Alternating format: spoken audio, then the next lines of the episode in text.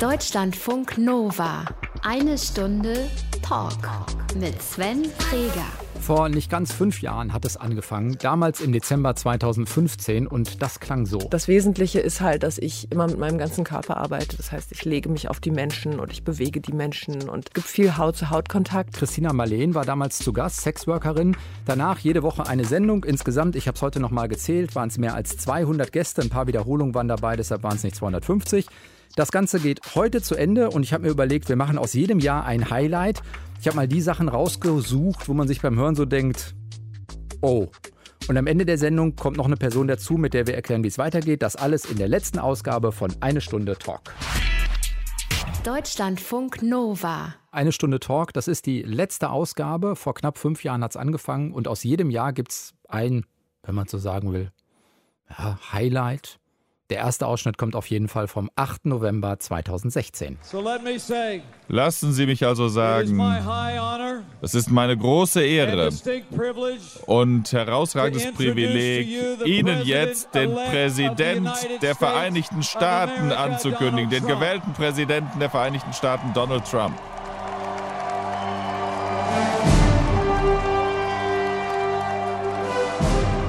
Eigentlich geht es gar nicht um Trump dabei. Ich denke immer bei der Musik bis heute, ich habe die jetzt ein paar Mal gehört, ich denke immer an Deep Space Nine, aber das ist es nicht. Es ist der Abend des Wahlsiegs von Donald Trump. Und wir von Nova hatten damals unsere Reporterin Hannah Ender vor der US-Wahl von der Ostküste an die Westküste geschickt, also einmal quer durch die USA mit so einem Greyhound-Bus. Hannahs Road Trip haben wir das damals genannt. Und sie hat versucht, so die Stimmung im Land einzufangen mit eben Geschichten von Menschen, die sie getroffen hat. Und die Wahl selbst hat sie dann in L.A., eben an der Westküste, verfolgt. Und nach einer sehr, sehr kurzen Nacht hatten sie mir dann am Tag nach der Wahl, also für uns am Tag danach, Rede und Antwort gesprochen, gestellt, gesessen, wie auch immer. Und die erste Frage war, Hannah, wie geht's dir eigentlich? Nicht gut. Also hier in L.A. ist man heute Morgen aufgewacht und die Sonne scheint und der Himmel ist hellblau und man kann bis nach Malibu gucken. Aber so die Stimmung hier ist doch sehr, sehr, sehr gedrückt. Hast also bei schon, mir, bei ja. meinen Freunden überhaupt, ja. Mit wem hast du schon sprechen können? Also naja, ich habe gestern die ganze Nacht quasi mit Leuten gesprochen und das war, ja, es war irgendwie so, der Wahlabend hat eigentlich ganz zuversichtlich angefangen. Ich war in South L.A. Und bin da mit der Community Coalition und noch um die Häuser gezogen. Die haben so Last-Minute-Wähler noch animiert, wählen zu gehen in der sozial benachteiligten schwarzen Community. Und wir sind da durch so ein ärmeres Viertel gelaufen. Und aber bei allen Türen, wo die geklopft hatten, hatten die Leute schon gewählt. Also es war eine unglaublich krasse Wahlbeteiligung. Das habe ich übrigens auch selber gesehen. Ich war in 2, 3 Wahllokalen, da war überall eine Schlange. Meine Freundin stand selber 40 Minuten in der Schlange. Und wir haben sowas vorher noch nie gesehen. Ich habe ja mehrere Wahlen schon berichtet. Darüber. Naja, und dann habe ich halt in South L.A. Mit der African-American-Community angefangen, diese Wahlnacht zu gucken.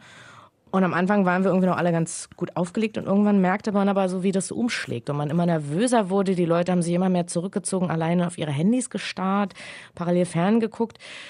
Ich habe dann diese Party verlassen um 9:30, 10:00, wo noch nicht so richtig klar war, wie es ausgeht und wo die Leute auch immer noch Hoffnung hatten. Ne? Und ich bekam da aber schon die ersten Nachrichten aus Deutschland. Oh Gott, was passiert da? Und ich habe immer gesagt, Mann, lass doch mal abwarten. Easy. Sind noch nicht alle Stimmen ausgezählt. Naja, und dann kam ich in Venice an bei der nächsten Wahlparty, zu der mich meine Freundin mitgenommen hat. Eingeladen hatte, genau. Und da hatten die Leute schon Tränen in den Augen, als ich da ankam, um 10:30. Also die saßen da völlig fassungslos und dann dauerte es noch so eine halbe Stunde, 3/4 Stunde und ich weiß gar nicht, wie ich es beschreiben soll. Meine Freundin hat geweint, ihre Freunde haben geweint, die Leute um mich herum haben geweint. Es gab da so eine Obama-Puppe, die von der Decke hing und eine Freundin nahm dann so ein Baseball-Bat und hat dann da so drauf reingehauen. Es war wirklich, die Leute saßen da und konnten es nicht glauben. Also sie waren völlig fassungslos. War denen schnell klar? Also weil ja ein paar Swing States hintereinander dann weggingen. Also mit Florida war es ja absehbar, dass es relativ schwierig werden würde für Clinton. Genau, also wir haben dann immer noch mal so überlegt und dann aber ab dem Zeitpunkt, als die Nachricht kam, Hillary Clinton concedes, also sozusagen sie erkennt den Wahlsieg von Trump an. Ja, genau. Ich habe bis zur letzten Sekunde noch gesagt, warte mal, wenn sie den Staat noch holt, dann wird das doch noch und hier und da, und habe versucht rumzurechnen. Nee, aber ab dem Zeitpunkt war halt klar, dass es soweit ist, und das war wie so ein, das war absolut surreal, und es war dann auch so, dann ist ja Donald Trump auf die Bühne gegangen und hat auch so eine erste Rede gehalten, und in dem Raum, in dem ich war, haben die Leute nur fuck you gebrüllt, also es war unglaublich emotional. Und wie gesagt, lauter Tränen um mich herum. Und ich hatte ja dann die undankbare Aufgabe, Stimmung einzufangen. Boah, das ist ja auch hart dann irgendwie. Ja? Genau, ich musste meinen weinenden Freunden quasi ja noch das Mikro unter die Nase halten. Aber ja, also es war so, als wenn man irgendwas guckt und denkt, das kann nicht wahr sein, das ist ein Witz. Morgen wache ich auf und es ist vorbei. Aber heute bin ich aufgewacht und es ist nicht vorbei. Das war im November 2016. Dieses Jahr ist am 3. November Wahl, Joe Biden gegen Donald Trump. Nominiert sind sie mittlerweile, und wir werden sehen, wie Amerika und wir am nächsten Morgen aufwachen. Deutschlandfunk Nova. Eine Stunde Talk. Zum allerletzten Mal, Best of 5 Jahre. Wir sind im Jahr 2017 angekommen, und da werden wir natürlich weihnachtlich. Das ist ganz für dich. Naja, bei uns gibt es traditionell natürlich auch einen leckeren Braten, aber ich finde, natürlich muss man auch einmal andere Wege gehen. Ja, wir haben hier etwas ganz Spezielles, ganz Schmackhaftes, und es ist eine Alternative auch zu Weihnachten. Es ist ein Braten alla Lavarese. Was bedeutet das? Ja, die italienischen Köche unter uns wissen schon, lavare, das Waschen. Es ist ein Waschbierbraten. So ist es. Weihnachten mit Trixi Dörfel, mit ihrem möglich engsten Vertrauten, konnte ich danach sprechen. Olli Dietrich, das war damals der 8. Teil des TV-Zyklus, ich glaube mittlerweile gibt es 10, in Form von Mockumentaries. Er hatte damals Frühstücksfernsehen gemacht, das Talkgespräch, diese Schorsch-Eigner-Nummer, also der Mann, der Franz Beckenbauer war, und eben auch Trixi Dörfel. Und ich wollte unbedingt von ihm wissen, welche dieser herausragenden Figuren ihm vielleicht am nächsten war. Nee. Am nächsten eigentlich, nee. Kann ich nicht sagen, am nächsten gar nicht. Am reizvollsten sogar fast immer die erstmal Schweiß auf der Stirn produziert haben, weil ich dachte, das wird kompliziert, da ranzukommen. Wo war das? Sigmar Seelenbrecht. Das ist der Investigativ-Journalist-Reporter. Genau, mit der Fußnote immerhin 81 Jahre alt. Ja. Und zwar, weil die Challenge, um es neudeutsch zu sagen, eigentlich war, dass wir so eine klassische Hommage drehen, wo so ein alter Journalisten-Haudegen, so à la Peter Scholl-Latour oder Peter von Zahn oder Kronzucker oder so, der sozusagen am Ende der journalistischen Laufbahn und Karriere auf das zurückblickt, was er so alles veranstaltet hat und begleitet hat, mit eben der zusätzlichen Idee, dass diese Leute ja auch die Entwicklung des Fernsehjournalismus und des Filmjournalismus ja mitbegleitet haben. Das heißt, die Technik und die Art, wie recherchiert wurde und wie berichtet wurde, hat sich ja auch über die Jahrzehnte mit diesen Leuten verändert. Und das hat uns eben auch die Möglichkeit gegeben, über sozusagen Jahrzehnte zurückzugehen und Archivmaterial zu fälschen und mich nachgedrehten Szenen eben ihn immer jünger werden zu lassen. Ne? So, und da dachte ich, kriegen wir das hin, so dass es diese Authentizität bekommt und diese Glaubwürdigkeit, und kriege ich den sozusagen hin, der ja dann doch auch nochmal über 20 Jahre älter ist als ich jetzt, ohne dass das nach einer klamaukigen Altersmaske aussieht, sage ich jetzt mal. Das heißt, es ist so eine Mischung aus, also sieht die Figur glaubwürdig aus, was schwierig ist, und wo du für dich wirklich sagst, komme ich da gut rein, also genau, alterstechnisch und auch von der Rolle her. Genau, aber das ist ganz am Ende, trifft das auf alle Figuren zu. Bei dem einen oder anderen muss man ein bisschen erstmal suchen mit sich und ein bisschen schwanger gehen, wobei das nicht mit Übungen vom Spiegel irgendwie zu tun hat. Wie machst du das? Also wie näherst du dich? Jetzt hast du vorhin gesagt, du kommst eh von den Figuren. Das heißt, du willst ja im Bauch auch ein bisschen überprüfen, mag ich die Figur, kann ich mir was vorstellen? Also eine Grundidee wirst du ja haben. Aber wie näherst du dich, bis du für dich sagst, ich weiß, das funktioniert? Das ist eher ein Gefühl, würde ich sagen. Also es, der kleinste und gleichzeitig größte gemeinsame Nenner mit der Figur ist, dass ich dessen Seele und dessen Lebensgefühl irgendwie empfinden kann. Und wenn ich das schaffe, dann folgen, das hört sich jetzt wirklich einfach an, ist es dann, wenn es funktioniert, ja, ist es das dann auch. Und das ist auch tatsächlich das Ziel, dass wenn wir dann am Ende drehen, dann geht's schnell. Und das ist fast immer First Take. Ehrlich? Wir machen ganz selten mal einen zweiten Take von irgendwas. Weil es, du dann so drin bist. Ja, weil es nicht darum geht, ach, da machen wir doch mal eine Variante und könnte der noch mal ein bisschen anders reden oder gucken oder laufen oder irgendwas. Das ist alles Bullshit. Wenn es um Authentizität geht, muss die Person einfach so lebendig da sein, dann an dem Tag am Set, als wenn sie wirklich real existiert. Und so wie du und ich über die Straße gehen und in den Laden gehen und was einkaufen und abends, weiß ich nicht was, mit Kumpels weggehen und morgens irgendwie die Wäsche machen und das Bett beziehen, keine Ahnung. Da denkst du ja auch nicht alle 2 Minuten nach, ach, das mache ich jetzt nochmal, das war noch nicht so richtig, sondern es muss einfach stimmen. Und das ist eher der Prozess, der lange oder länger mal dauert. Das ist wirklich maßgeblich. Also so hangel ich mich Stück für Stück weiter, dann gibt es meist eine Probe noch und wenn dann die Figur stimmt und ich weiß, wie ich aussehen werde und alles passt, dann kann ich auch am Tag des Drehs die Augen zumachen und mache nach 2 Stunden die wieder auf und in dieser Zeit beginnt die Transformation und findet sie statt. Dann bin ich jemand anderer. Olli Dietrich als Trixi Dörfel. Ich habe es gerade noch mal eben nachgeguckt. Es sind tatsächlich 10 mittlerweile. Es gibt noch sowas wie Verfall von Trixi Dörfel und sehr zu empfehlen Frust, das Magazin. Wenn man das geguckt hat, kann man ganz vieles nicht mehr gucken. Deutschlandfunk Nova. Eine Stunde Talk. Zum letzten Mal, knapp 5 Jahre, ist es jetzt her, dass wir mit der Show angefangen haben. Und heute Abend ist das letzte Mal pro Jahr ein mehr oder weniger Highlight. Für 2018 ist das vielleicht nicht ganz der richtige Begriff, weil es das Jahr ist, in dem der NSU-Prozess zu Ende gegangen ist. Und der Job von Mehmet Daimagüler war es, in diesem Prozess als Vertreter der Nebenklage einige Opfer zu vertreten. Die haben so viel mitgemacht. Und die haben dann trotzdem die Stärke, sich hinzustellen, sich hinzusetzen im Gerichtssaal und den mutmaßlichen Mördern des Vaters oder des Ehemannes gegenüberzusetzen. Und wenn diese Menschen diese Kraft aufbringen, dann werde ich ja wohl noch die Kraft aufbringen, einfach meinen Job zu machen. Bei uns hat er davon im Januar 2018 erzählt.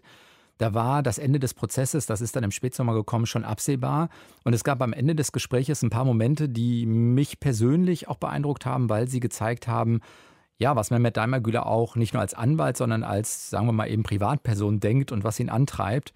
Da habe ich ihn unter anderem gefragt, was wir denn als Gesellschaft zum Beispiel aus dem NSU-Prozess, der immerhin 5 Jahre gedauert hat, ziehen müssen. Dass das Menschenbild, das wir haben in Deutschland mit seiner Würde, dass das jeden Tag bedroht ist. Dass dieses Menschenbild jeden Tag bedroht ist und dass wir als Menschen dafür verantwortlich sind, dieses Menschenbild aufrechtzuerhalten und dass wir uns selber dann im Kleinen wie im Großen fragen müssen, was habe ich denn getan? Und lassen Sie mich an dieser Stelle mal ganz klar sagen, wir hatten im NSU-Kontext natürlich ein ungeheures Staatsversagen. Wir hatten auch ein Polizeiversagen, stimmt alles. Wir hatten auch zum Teil ein Medienversagen, weil viele Medien einfach nur die Polizeiverlautbarungen nachgeplappert haben. Aber zur Redlichkeit der Analyse gehört für mich persönlich, und ich rede hier immer noch für mich persönlich, auch dazu, dass ich mich selber auch frage, wie hast du dich eigentlich damals verhalten?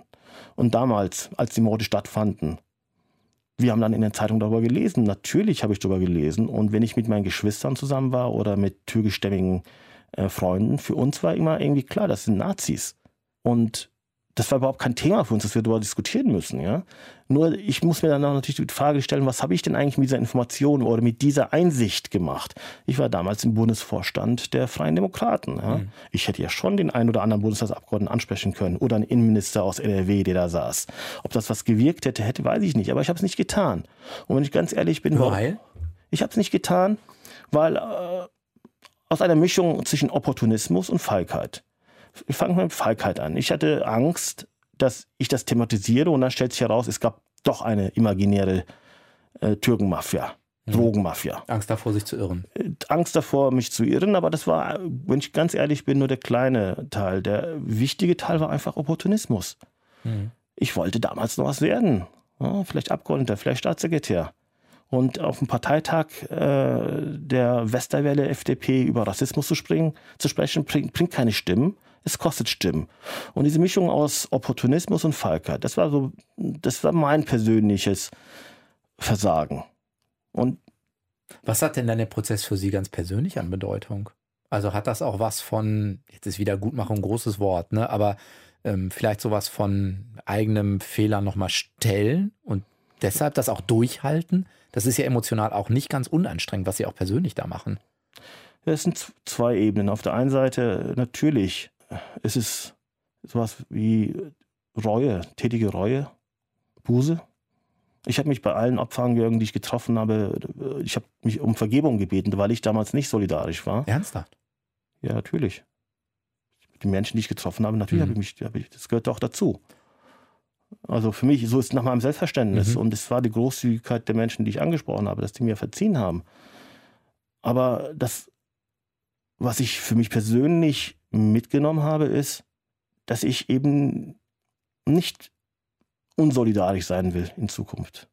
Ich will nicht unsolidarisch sein. Ich will es wenigstens versuchen. Und ich will nicht schweigen. In der Bonner Fußgängerzone eine Frau mit einem MS-Halstuch eine Sinti-Frau beschimpft, nur weil sie um einen Euro gebeten hat. Dann will ich mich dahin stellen und sagen, das ist hier, was soll das? Sie müssen hier kein Geld geben, aber sie müssen sie auch nicht beschimpfen. Gab es für Sie mal einen Punkt im NSU-Prozess dann in den ganzen Jahren, wo Sie darüber nachgedacht haben, zu sagen, also es geht nicht mehr, weil es, keine Ahnung, emotional zu anstrengend ist oder Sie auch das Gefühl hatten, Sie haben vorhin mal so gesagt, da bin ich ja eigentlich nur ein Komparse. Also gab es irgendwann mal den Punkt, wo Sie gedacht haben, nee, das geht eigentlich nicht, ich muss das lassen? Ich hatte es einige Male gehabt, ja. Und meine Mutter ist verstorben während des Verfahrens und das war schon so eine Phase, wo es schwer war, morgens aufzustehen und dahin zu gehen. Aber schauen Sie, die Menschen, die Überlebenden des NSU und auch die Familienangehörigen sind nicht nur Familienangehörige, sondern es sind Überlebende. Die haben so viel mitgemacht. Und die haben dann trotzdem die Stärke, sich hinzustellen, sich hinzusetzen im Gerichtssaal und den mutmaßlichen Mördern des Vaters oder des Ehemannes gegenüberzusetzen. Und wenn diese Menschen diese Kraft aufbringen, dann werde ich ja wohl noch die Kraft aufbringen, einfach meinen Job zu machen. Gab es irgendwann mal einen Moment im Prozess, der, also bei all dieser Schwere und auch dem Leid, was da ist und auch sozusagen der, man hofft ja immer auch auf Einsicht, ne? Also man hofft ja, glaube ich, auch als Angehörigen, ohne das beurteilen zu können. Aber ich kann mir vorstellen, dass sie darauf hoffen, dass Frau Zschäpe aussagt, dass man ihr die Fragen stellen kann, dass man den Versuch einer Antwort bekommt. Gab es bei all dem, was nicht gut war, irgendwo auch Momente, was man, keine Ahnung, ein Stück als Hoffnung nochmal mit rausnehmen kann? Ja, die gab es Gott sei Dank auch. Für mich war einer der beeindruckendsten Momente, als wir Mascha M. aus Köln als Zeugin hörten. Mascha M. nahm vorne Platz, saß etwa 1,5 Meter von Frau Zschäpe entfernt und ich konnte beide Frauen ganz gut im Profil sehen, von da, wo ich saß. Beide Frauen etwa gleichaltrig. Und Mascha M. erzählte als Zeugin von dem Tag, als die Bombe bei ihm im Geschäft ihrer Eltern gelegt wurde. Sie dieses Paket aufmachte und schwer verletzt wurde. Sie war damals 18 Jahre alt. Sie war schwer verletzt. Weite Teile der Haut waren verbrannt. Mehrere Notoperationen. Monatelange Aufenthalte in Krankenhäusern. Das erzählte sie alles mit ganz ruhiger Stimme.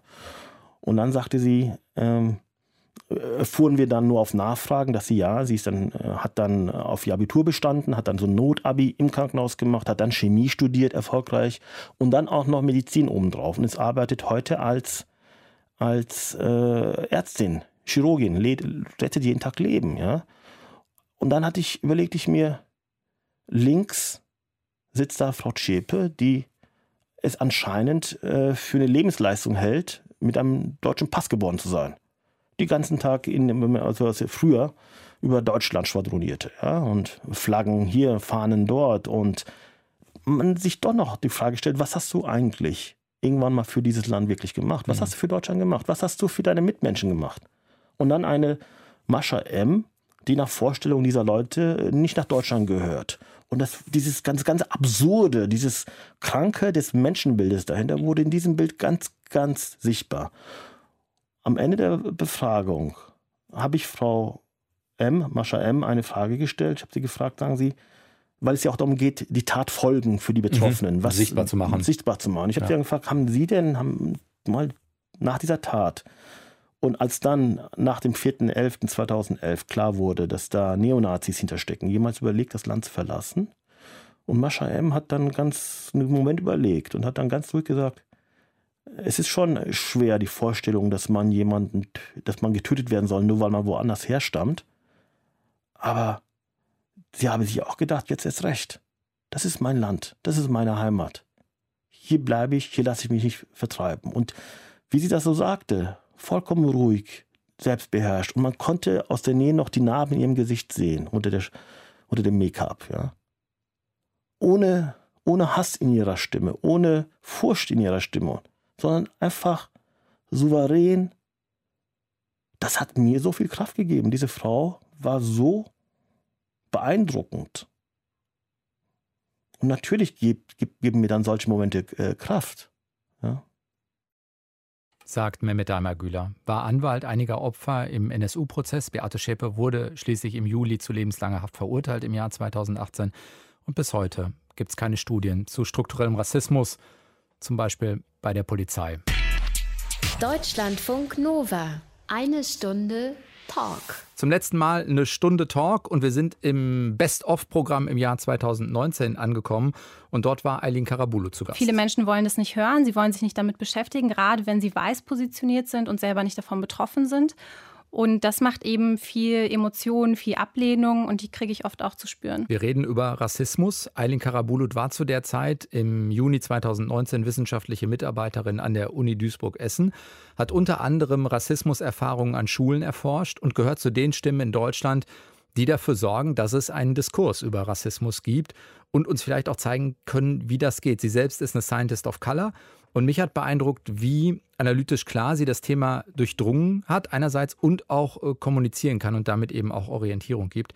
Im Gespräch gab es da diesen einen Moment, da sagt sie, dass Rassismus strukturell verankert ist und Schulen zum Beispiel überhaupt nicht in der Lage sind, das ist der Gedanke, diesen Diskurs zu gestalten und Rassismus anzugehen. Darauf sage ich, naja, kann ich mir vorstellen, dass sich viele Lehrerinnen jetzt auf die Füße getreten fühlen. Das ist ein total guter Punkt, den du ansprichst, weil es mir eben überhaupt nicht darum geht, irgendwie LehrerInnen-Bashing zu betreiben. Oder was ja auch leicht ist. Mhm. Das ist so ein bisschen die Gefahr immer dabei. Mhm. Nee, darum geht es mir überhaupt nicht. Sondern ich sage, so wie Schule aktuell funktioniert, auch so wie Lehrerinnen und Lehrer ausgebildet sind, so wie sie ausgestattet sind, die können diese Aufgabe überhaupt nicht stemmen. Weil sie gar nicht die Ressourcen dafür zur Verfügung haben, weil es eben dieses Bewusstsein auf einer ganz strukturellen Metaebene, also auf einer viel, viel höheren Ebene nicht gibt. Und das ist quasi das Phänomen, was wir dann sehen, also was sich dann in diesen Situationen zeigt. Aber die Ursache, die liegt auf einer ganz, ganz anderen Ebene. Reden wir über kulturelle Kompetenzen? Worüber reden wir? Was den Lehrern fehlt, meine ich. Ich glaube, wir brauchen als Gesamtgesellschaft ein anderes Verständnis von Rassismus. Und das brauchen wir eben auch im Bildungssystem, das brauchen wir auch im Kontext von pädagogischen Professionellen. Aber wir müssen eben auch auf einer gesamtgesellschaftlichen Ebene anfangen. Und das bedeutet eben, dass wir Rassismus oftmals sehen als etwas, das nur intentional ist, das oftmals randständig ist. Also wir sind davon nicht betroffen, weil wir sind ja die Guten. Reflektierten, was auch immer. Genau. Und das ist ein Problem. Also wir müssen anfangen, Rassismus wirklich als Struktur zu verstehen und als etwas, was unsere Sozialisation prägt.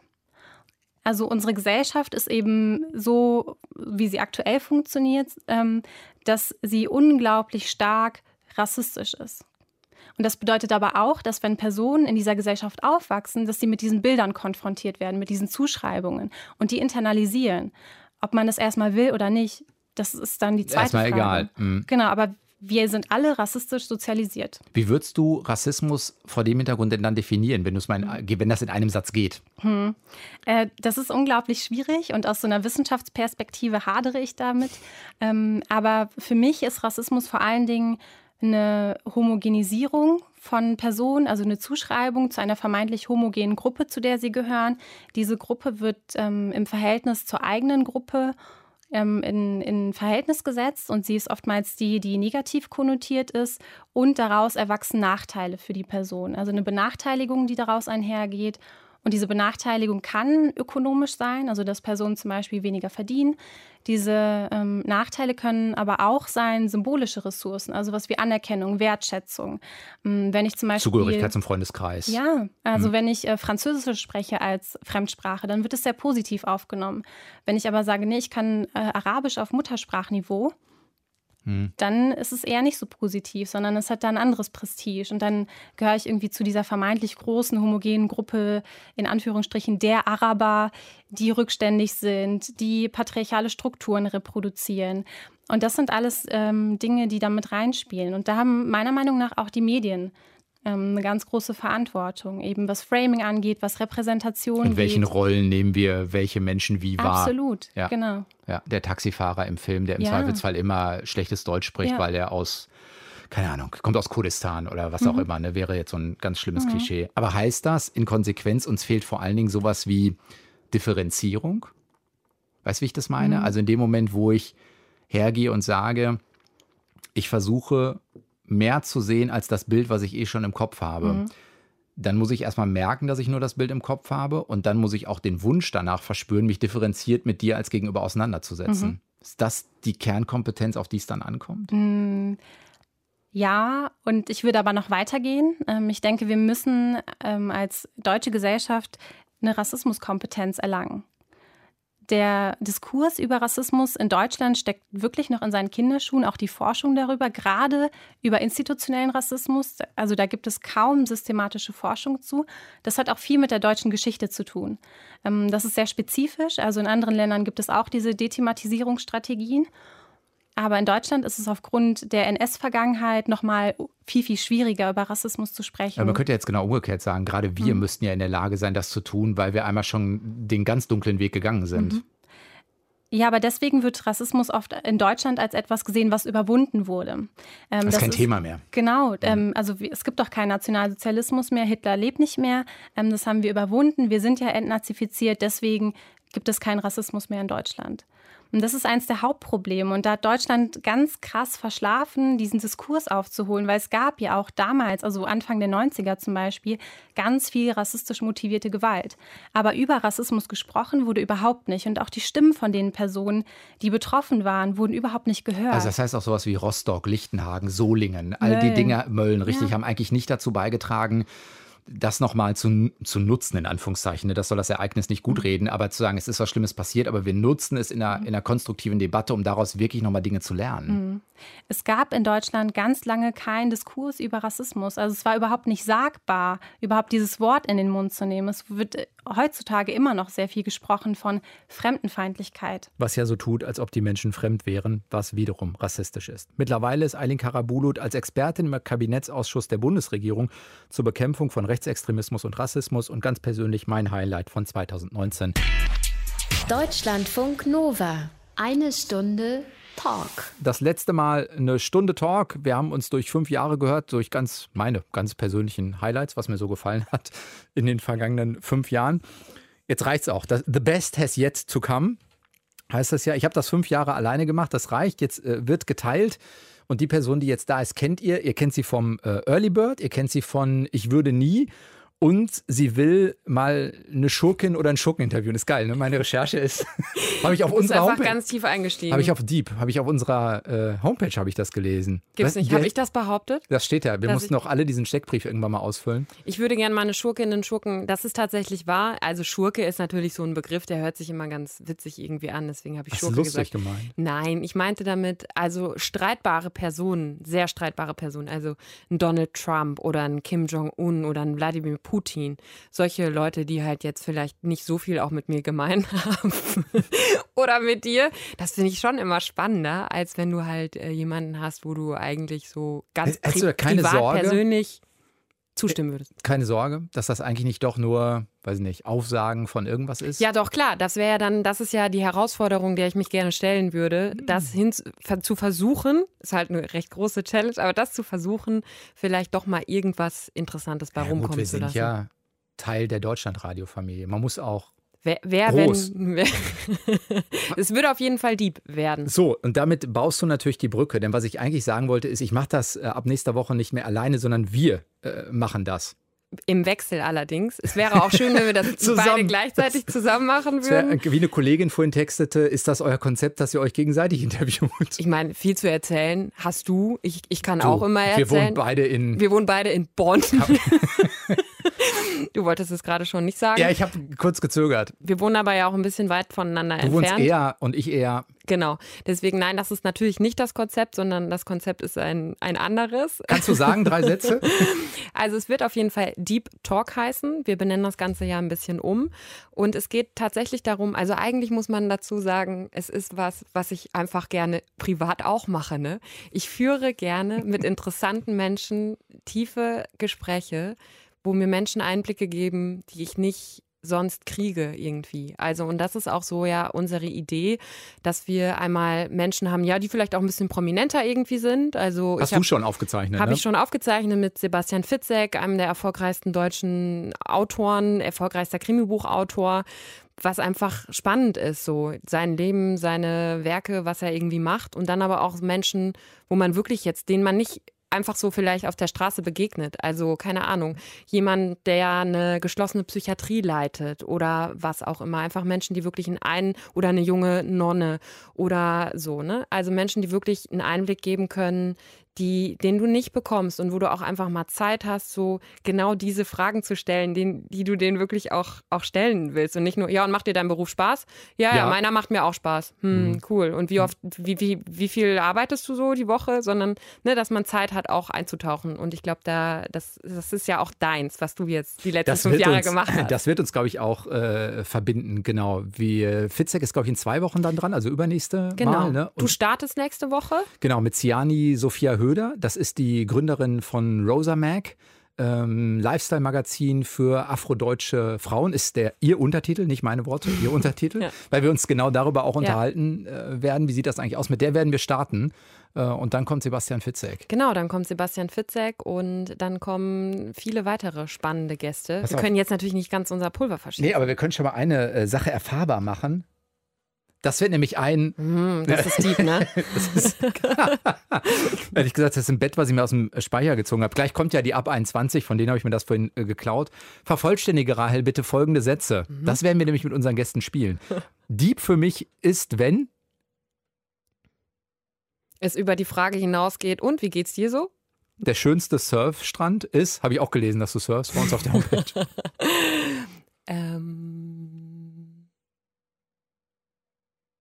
Das ist die schwierigste Frage, die du mir stellen kannst. Es gibt so viele schöne. Mach eine Top 3. La Palue in der Bretagne, im Swan in Marokko und El Coutillo auf Fuerteventura. Und sind das unterschiedliche, also geografisch kriege ich das hin, aber von der Charakteristik her sind das unterschiedliche Sachen? Ja, das sind Beach Breaks, also Sandbänke, wo die Wellen draufbrechen. Dann hast du so Riffe, wo die drüber brechen. Das sind sehr unterschiedliche Spots, ja. Wenn du dir einen von den dreien, könntest du eine Präferenz setzen? Ja, ich glaube, der beste ist tatsächlich The Bay, also im Swan, The Bay. Da hast du eine ewig lange brechende Welle, vor unendlich schöner Kulisse, und du hast einfach unendlich viel Platz, nicht so viele Leute, es ist warm und es ist einfach wunderschön. Bis nächste Woche muss ich noch ziemlich viele Dinge tun, tatsächlich. Unter anderem diverse Gespräche schneiden für unter anderem Deep Talk und auch führen. Ja. Willst du von mir noch was wissen? Dass Rahel Klein jetzt die Hälfte meiner Sendezeit bekommt, finde ich. Sehr gut. War eine freiwillige Entscheidung, weil ich das 5 Jahre alleine gemacht habe. Dann ist eigener Saft. Ich finde, ehrlich gesagt, das hört sich jetzt ganz doof an. Das darf man über sich selbst, ich mache es trotzdem nicht sagen, aber ich finde, das ist komisch, dass als weißer, mittelalter Mann privilegiert zu machen. Das ist genau die Position, wo man dann auch mal, das hört sich jetzt doof an, aber man was abgeben muss. Ja, ich glaube, man weiß, was du sagen willst. So, ja. Und ich glaube, der Punkt war jetzt erreicht. Und ich freue mich da einfach drauf. Auch weil wir was zusammen entwickeln können. Ich freue mich auch. Und es hat mir bisher schon Spaß gemacht. Ein bisschen Schleim noch gegen Ende. Das wird sich ändern. Aber ich freue mich, dass du mit mir teilen willst. Ich freue mich darauf. Rahel Klein, das wird ab Deep Talk wird's. Ab Deep Talk auf Deutschlandfunk Nova. Und tschüss. Deutschlandfunk Nova. Deep Talk. Jeden Mittwoch um 20 Uhr. Mehr auf deutschlandfunknova.de.